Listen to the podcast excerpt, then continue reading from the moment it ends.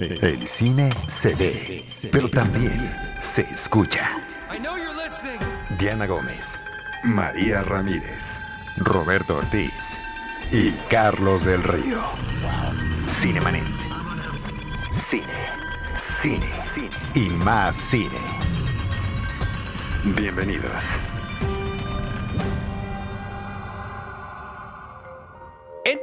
Con el director de Eres mi pasión y recuento de lo acontecido en la 60 entrega del Ariel. Bienvenidos a Cinemanet en Interferencia. Estás escuchando Cinemanet. Cinemanet.com.mx es nuestro portal donde hablamos del mundo cinematográfico y también estamos en Interferencia 105.7 HD3 del Instituto Mexicano de la Radio, el IMER, desde donde grabamos este episodio. Yo soy María Ramírez y el día de hoy me acompaña Roberto Ortiz. Pues aquí estamos nuevamente y con el gusto de hablar con un director de cine mexicano. Totalmente. Y Enrique Figueroa. El gusto de volver a estar compartiendo micrófonos con ustedes. Estamos con eh, Pato Zafa y vamos a hablar de Eres mi pasión, esta película mexicana que se estrenó el primero de junio en la cartelera mexicana. Pato, bienvenido. Muchas gracias, encantado de estar aquí. Muy bien, no- nos encanta tenerte aquí y siempre empezamos estas entrevistas con directores eh, preguntándoles más sobre la película, que nos cuenten la premisa de la película, cuéntanos de qué va. Bueno, Eres mi pasión es una comedia que cuenta la historia de la familia Gallo, de Pedro Gallo, Luli Gallo y, y su hijo Hugo. Eh, básicamente es la historia de Pedro Gallo, un fanático del fútbol, un aficionado, eh, ahora sí que hincha de corazón, aficionado al Cruz Azul específicamente. Yo soy aficionada del Cruz Azul, así que... Ah. Ah, sí. también. Mira, mira, bueno, pues ánimo, chavos. Este, y, y bueno, el amor que le tiene Pedro a este deporte se desborda de tal manera que Luli ya le pone un ultimátum y le dice basta, hasta aquí llegó. De hecho, se, se, se- la gota que derrama el vaso es un paquete del mundial a Rusia, que descubre Luli que compró Pedro sin consultarlo con ella y, y que además pide un préstamo bancario, ¿no? Entonces esto desata una serie de situaciones eh, bastante cómicas y, y bueno, pues de eso va la, la película. Una película que se enmarca justamente en este, pues ya, el mundial que ya empezó, ya, ya está corriendo el balón allá en Rusia y que se basa en una película argentina. Eh, Pato, ¿cómo, ¿cómo llega a ti este, este proyecto, la oportunidad de, dirigir Eres mi pasión? Bueno, es un, es un proyecto que al cual me invitó Mónica Lozano. Ella em, compró este proyecto eh, o los derechos del remake del Fútbol yo, si no me equivoco, en, en el Festival de Cannes del año pasado. Y en agosto me invitó y bueno, el primero de junio ya estamos con el estreno en cines, lo cual sí fue una especie de récord para el cine mexicano. Y me atrevo a decir que hasta para los vecinos del norte eh, es un proyecto algo apresurado. Y mira que poder decir, vamos a estrenar en junio del, del 2018, desde el 2017 es algo ambicioso y, y por un lado me siento satisfecho o muy contento de que lo, podem- lo, lo- lo logramos, ahí está. Y que además em, es un proyecto que disfruté porque Mónica me invitó a ser autor, a pesar de que es un remake, me pidió no ver la película argentina. Eh, obviamente no por demeritarla, eh, si estamos haciendo un remake de ella es porque algo bueno le vio, pero ella más bien con ganas de darme rienda suelta e invitarme a, a ser autor de alguna manera. Ella contrató a Javier Peñalosa a escribir la adaptación. eh, y en agosto que yo conocí a Javier, por suerte tuve clic. eh, hicimos hasta una, una buena amistad, Javier y yo, y la pasamos muy bien. Le cambiamos el final a la película, le cambiamos eh, la estructura dramática, eh, ahora lo, lo corren a Pedro por ahí de la página 25, ¿no? Desde el papel. Y, y bueno, pues eso lo, lo aprecio y, y lo valoro mucho. Así es como di con el proyecto y, y así arrancamos. Es una película que tiene que ver con la pasión eh, del mexicano, representado por Pedro Gallo, eh, digamos de manera desbocada, exaltada, esta pasión del mexicano por el fútbol soccer. Y te preguntaría que es una película que de alguna manera se mueve como producción en un contexto, efectivamente, eh, como decías Enrique, de este mundial en Rusia, eh, en términos de aproximación, porque obviamente estas son producciones que se prevén y demás, pero en paralelo diría yo, es decir, aparece no solamente recientemente una telenovela en uno de los canales abiertos que tiene que ver con el fútbol, la relación de una madre con un hijo, e inclusive también una producción de ficción a propósito de la selección mexicana del sub-17, ¿no? que fue campeona mundial, digamos, en su momento, y que además algunos de sus integrantes están son parte de la selección actual en Rusia. De tal manera que este contexto pues obviamente diría yo, pero tú nos lo dirás, si efectivamente, eh, digamos, tiene como comedia, pues eh, eh, aprovechar estas posibilidades de beta comercial. Sí, totalmente. los productores aquí plantearon una estrategia, aprovechar los tiempos del Mundial, consideraron que en la antesala al Mundial la gente todavía iba a estar como emocionado, ya acabó la liga, Quedó campeón el Santos, por cierto. Por el mejor equipo de este país. Que eres de Torreón, tú, o sea, el mejor equipo. Sí, claro, yo soy guerrero y le voy al Santos. Y bueno, eh, tuvimos esa bonita coincidencia de que llegara el Santos a la final y quedara campeón, como lo planteamos en la ficción. Eh, pero bueno, volviendo a la pregunta, perdón, sí es algo estratégico, no, no se puede negar. Yo por suerte conecté con el material porque me gusta mucho el fútbol, es el único deporte que sigo y mi familia es muy futbolera y tengo amigos como Pedro Gallo, entonces al conectar yo con el material ya puedo darle una aproximación honesta y, eso es lo que, lo que yo quería.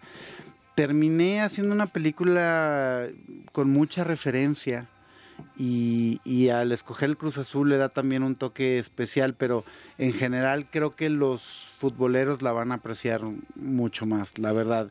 Sí es una historia universal, sí es una historia con la que cualquier persona pudiera empatizar, pero los, los futboleros van a simpatizar eh, mucho, ¿no? Y está llena esta película de memes, yo así lo diría. Desde escoger al Cruz Azul, que lo mencionabas ahorita, ¿por qué escogiste al Cruz Azul? Justo por este... Bueno, el Cruz Azul es un equipo con una gran afición.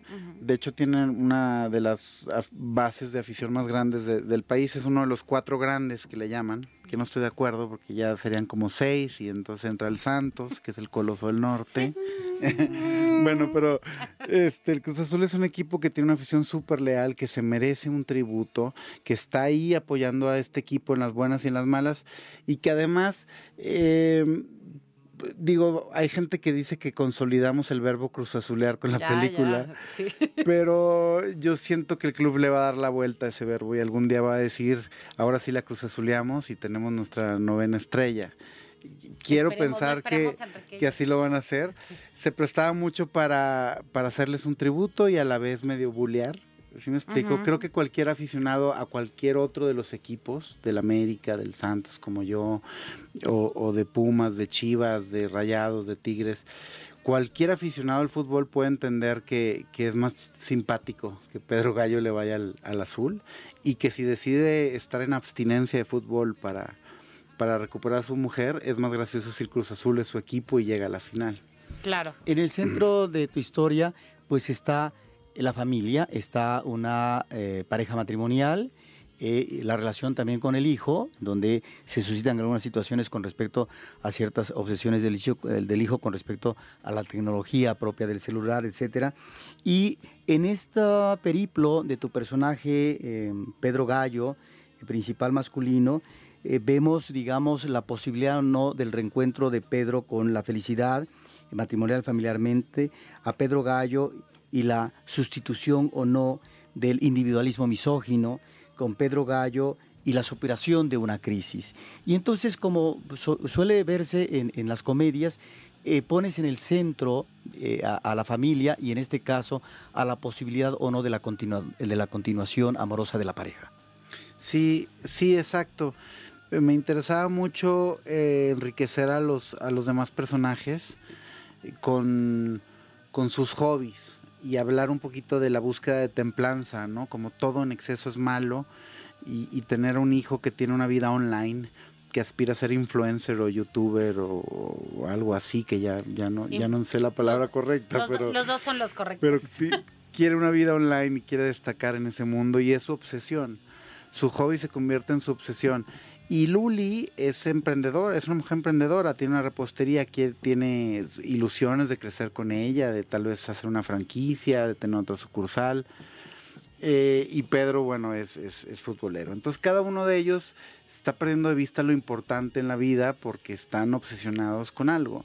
Y ese es un poquito el mensaje que, que la película pudiera dar sin, sin ser moralina ni nada. O sea, sí es una película que, que tiene eh, eh, el objetivo de entretener y divertir a la gente, y si eres futbolero más, pero ¿por qué no llevarte a una reflexión de que todo en exceso es malo?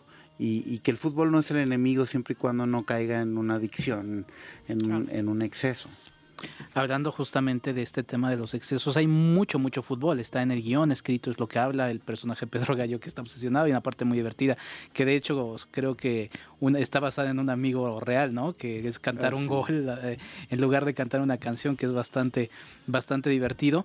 Pero también hay un elemento que es la voz en off, eh, que tiene una presencia muy importante en la película. Eh, ¿En qué momento decides meterlo? ¿Hubo alguna situación de, haber too much fútbol o no lo sé. ¿Cómo lo decides este asunto? Pues bueno, mira, cuando yo conecté con la historia por lo del fútbol y, pude ponerle, eh, relacionar a Pedro Gallo con ciertos amigos, como tú dices, ya me fui de boca y dije, si esto es la razón por la que yo conecto con la historia, busquemos de entrada equipos reales. Que ese fue una labor de producción que, hicimos mi hermano eh, eh, Tayo, mi hermano y yo. Logramos primero al Santos Laguna, que es el equipo que conocemos por ser de Torreón y el Santos nos abrió las puertas de Isaac Velasco, que es eh, de los directores del, Cruz Azul, y él mismo nos, logró sacar una cita con don Guillermo Álvarez, quien ya por fin eh, se dio la oportunidad de escuchar la propuesta y le encantó y la aprobó. Eh, y así nos fuimos, hay pequeñas participaciones de León, de los Rayados, de las Águilas del la América y todos son con su debido contrato, ¿no? O sea, las cosas derechas. Y, y, fue parte del reto del poco tiempo que, que teníamos. Em, ya dicho eso, ya que son equipos reales, como tú dices, me inspiré en, en amigos. Hay un amigo que sí pone su grabación del Inestazo, que es un gol que canta Alfredo Martínez, un, un, locutor español, un narrador español, que lo canta con una emoción y una pasión. Y él agarra su CD y cuando va a una junta de trabajo, no sé, yo me lo imagino los lunes que lo pone en la mañana y como si fuera una canción va cantando gol, gol, bestial, descomunal, o sea, se lo sabe de memoria como una letra de una canción y la llora, ¿no? Y la va llorando. me lo imagino que se estaciona, se limpia las lágrimas y se baja motivado a su junta y, dije, bueno, esto lo tengo que poner en la película y, y lo filmamos.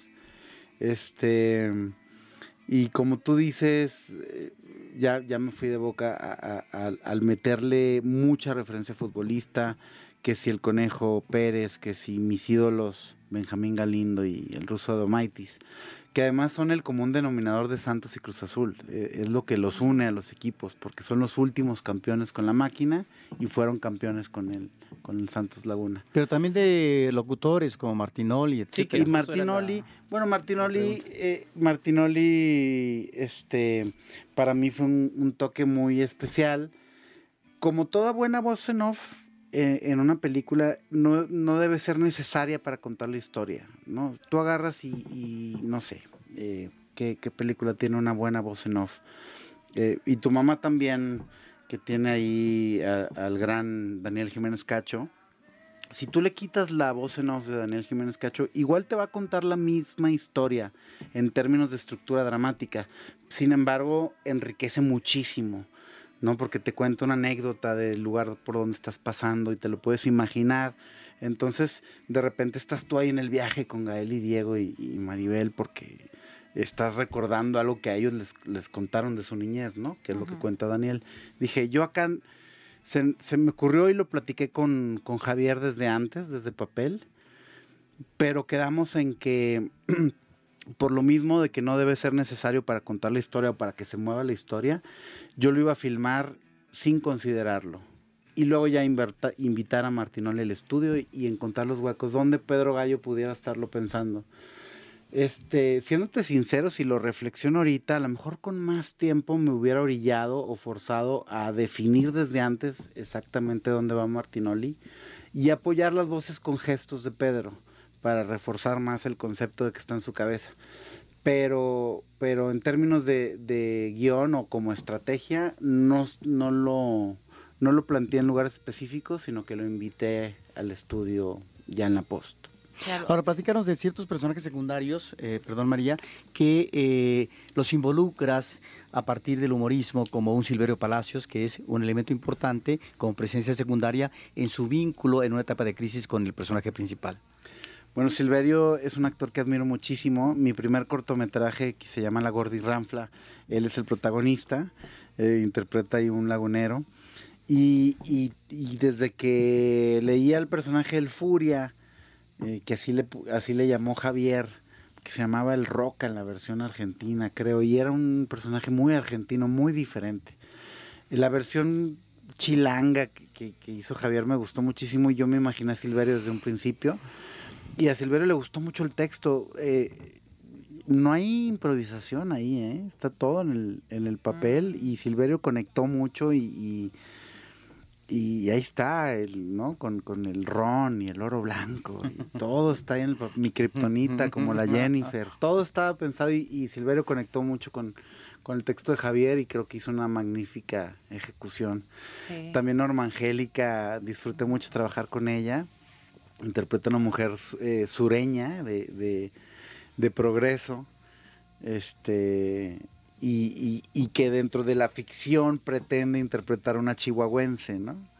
Que tratando de abusar de las ches y bueno, disfrutamos mucho filmar esa escena con Patricia Reyes Espíndola, ¿no? Patricia tiene también un, un, papel pequeñito. Un papel muy pequeño, tuve el honor de contar con ella para un papel tan pequeño, una magnífica actriz.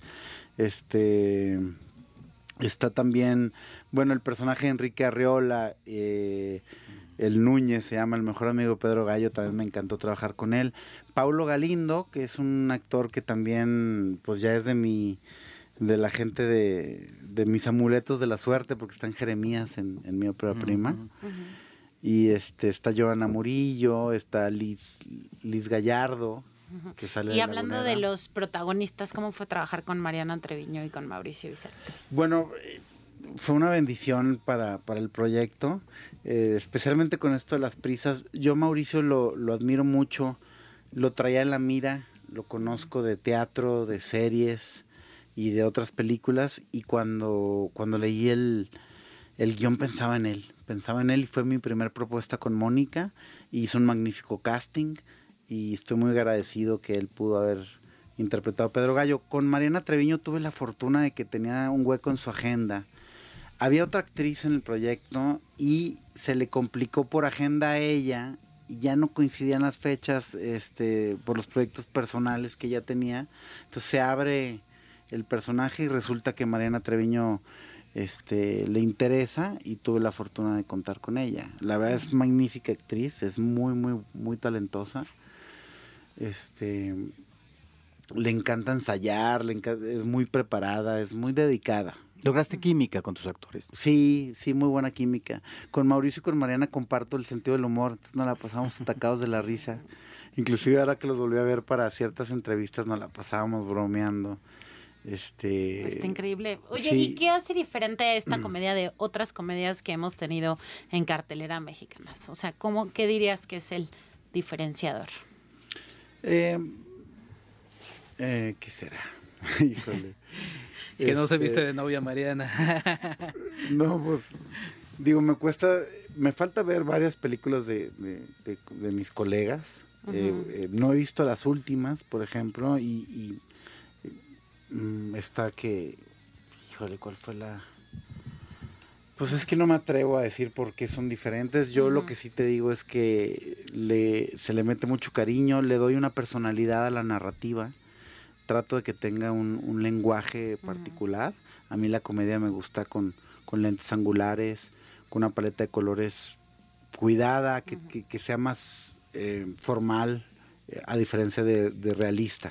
Eh, el diseño de producción está súper cuidado, me parece. O sea, la verdad. Sandra Cabriada es la diseñadora de producción. Tuve bastante química con ella también. La conocí para trabajar en este proyecto. Me la, me la recomendó y presentó Mónica Lozano. Y, y también, también disfruté trabajarlo con ella. Fíjate que otra de las cosas que, de, los toques que le dimos a la película, fue como me voy de una escena a la otra, las transiciones entre las escenas son parte ya de la personalidad de la película. Y, y, en parte surgieron por, por, el rigor del tiempo. Como había muy poquito tiempo para editar, prácticamente en un mes editamos la película, que normalmente tienes cuatro meses. Eh, desde antes de filmar tenía pensado cómo me iba a ir entre una toma y la otra, entonces lo tomé como, como, como un área de oportunidad en vez de verlo como... Que se marca mucho en la escena eh, inicial, ¿no? Que es una muy, muy divertido juego ahí de, de escenarios, ¿no? Con una de las partes más importantes de la película. Sí, sí. Y qué curioso que normalmente como que los principios de, la, de las historias que uno quiere contar es lo que más tienes claro, ¿no? Porque es lo que más repasas. Oye, también la canción, mm. la canción, eliges eh, una canción de Kenny Los Eléctricos que es, es parte mm. de eh, un clásico de los 80, ahora que también estamos aquí en Interferencia. Eh, cuéntanos un poquito de la elección de este tema. Pues quería escoger, era un momento medio kitsch, o sea, yo quería una canción que, que fuera obvia al sentimiento de Luli. Luli está llorando, está deshecha, tiene roto el corazón, como lo dice Kenny. Y sí, me quería hacer como, como obvio y usarlo de manera graciosa, pero la verdad es que una vez que la usé, la, la crecí al montaje de, de persecución y dura mucho en la película. O sea, sí la uso un buen rato y es una gran rola. Kenny es de las primeras rockeras de este país, es la primera rockera mujer de este país.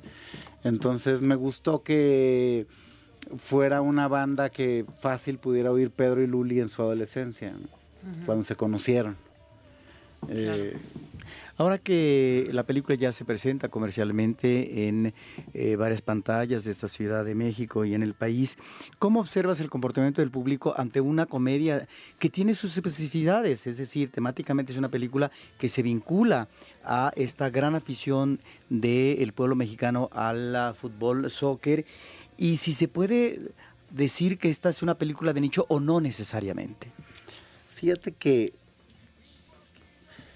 había una intención de que conectara con un público amplio y obviamente por eso se cuenta una historia universal con la que todos nos podemos identificar, pero abusé de las referencias eh, futboleras. Entonces creo que ahorita ya como que ya la acabé, ya no puedo hacer nada, ya no la puedo cambiar.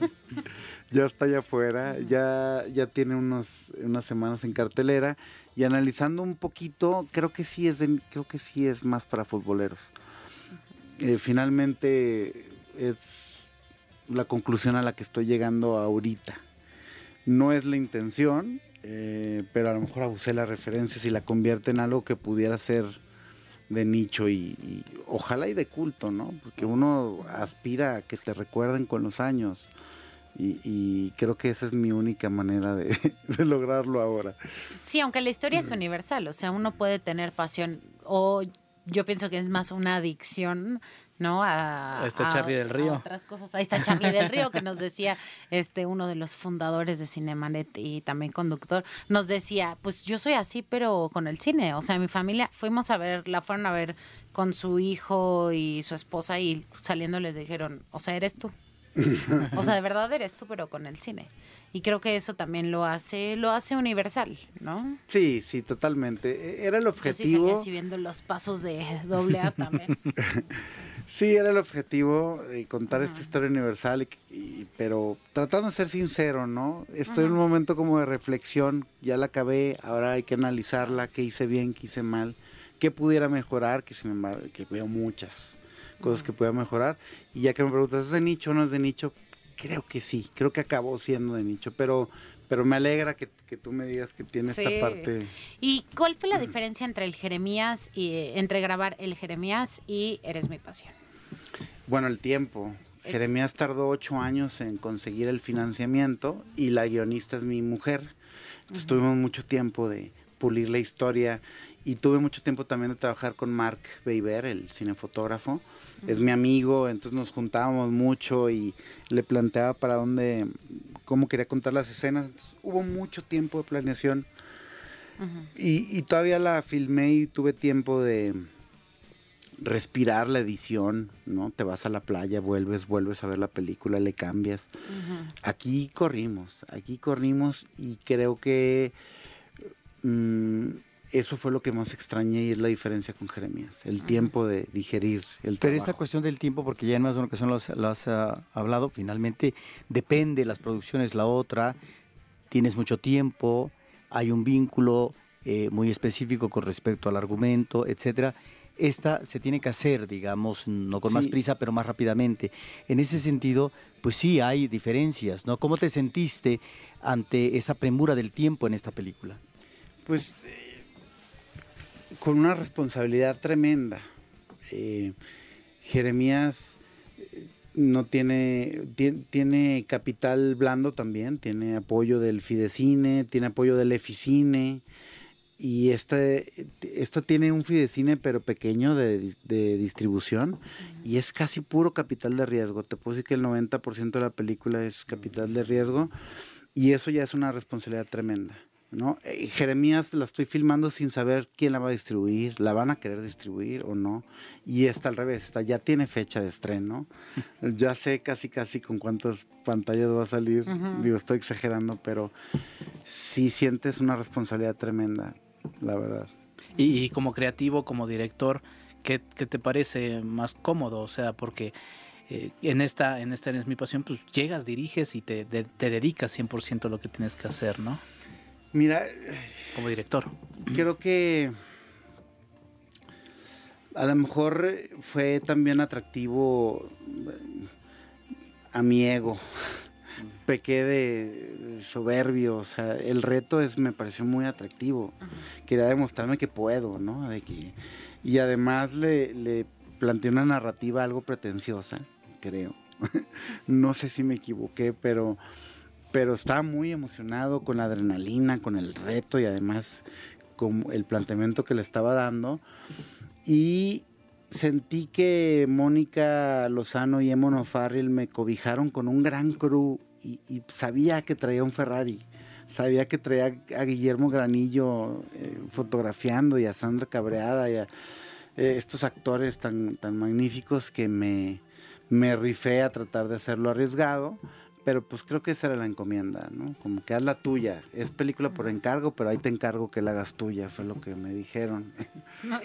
Muy bien, pues nos encanta tenerte aquí. Muchísimas gracias en nombre del equipo de Cinemanet. Y si hay alguna consideración de las redes para que la gente se informe, sepa más de la película. Dinos dónde te podemos seguir, dónde podemos saber más de la película, redes sociales. Eh, bueno, de la película en redes sociales están las redes de, de Videocine, que ellos están anunciando en qué, en qué ciudades va a llegar. Eh, bueno, salió con mil pantallas, creo que sí tuvo eh, un alcance grande. Pues es espectacular cuando hablas de mil. Sí. Pues sí, digo, cuando se habla de mil pantallas se habla de, unas expectativas altas. Eh, no sé si cumplió con esas expectativas de taquilla, ya ese es otro tema, ¿no? La publicidad es la que convoca a las salas y luego se dice que la película convoca al, segundo fin de semana, ¿no? El boca en boca. Este pero bueno, eh, eh, yo tengo yo tengo mis redes sociales en Twitter, en Instagram y en Facebook con Pato Zafa. Eh, Zafa es con S, todo pegado, Pato Zafa. Y, nada, pues ahí estaremos en contacto al que quiera. cualquier comentario es bienvenido. Muchas gracias, Pato Zafa. Entonces te pueden seguir en arroba Pato Zafa. Muchas gracias por estar aquí. No, hombre, gracias a ustedes. Estás escuchando Cinemanet.